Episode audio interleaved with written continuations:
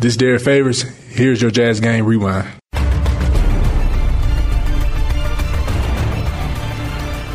So close, yet so far. That's how tonight felt for the Jazz as they fell at home for the second time this season to the Minnesota Timberwolves. What's up, Jazz fans? I'm Lily, and this is your Jazz Game Rewind. The stunning and tragic news broke just yesterday that Jazz big man Rudy Gobert is expected to miss four to six weeks with a bone bruise on his right knee. Thanks a lot, Waiters.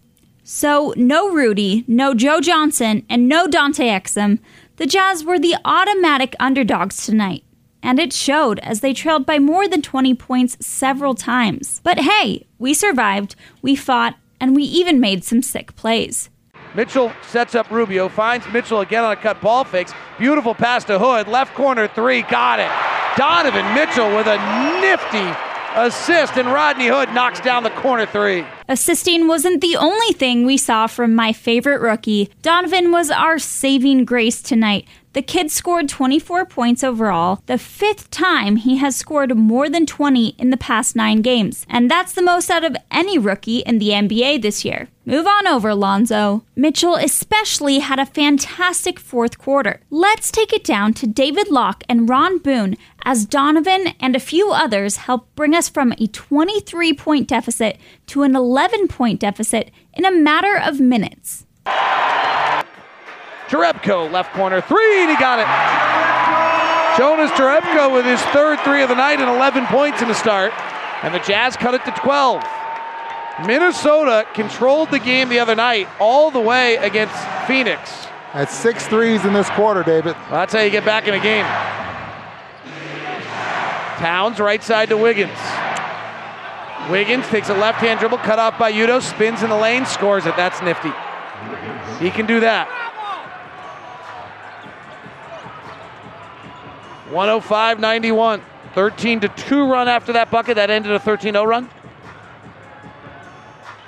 Mitchell hands to Jerebko, comes back and gets it. Donovan has 19. He scored 20 in four of his last eight. Jerebko drives, hangs in the air, tries to throw it over to Neto. It's deflected. If you get a chance to watch this replay, Butler was at the top of the key.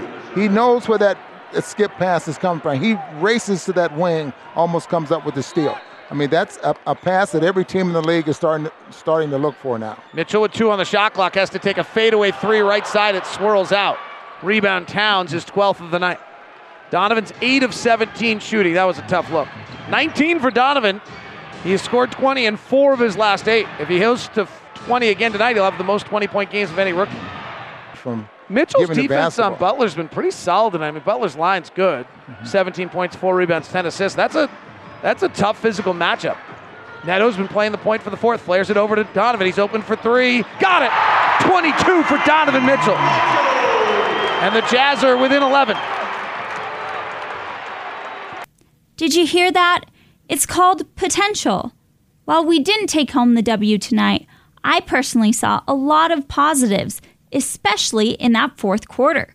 Sefolosha, AB, Mitchell, Neto, and Jerebko all scored threes in the final 11 minutes of the game. In fact, the Jazz shot 43 point attempts, a franchise high, and a stat that shows that potential I'm talking about. So, there, folks, is your stat of the game. Well, that about does it tonight.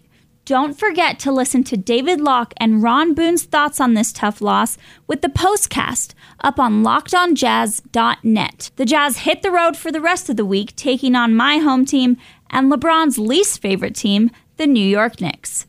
They will be back right here next Wednesday, right before Thanksgiving. So bring your granny and your cousins and come show thanks for the team that brings you and I together, the Utah Jazz. It starts at 7 o'clock p.m. You can get your tickets on utahjazz.com.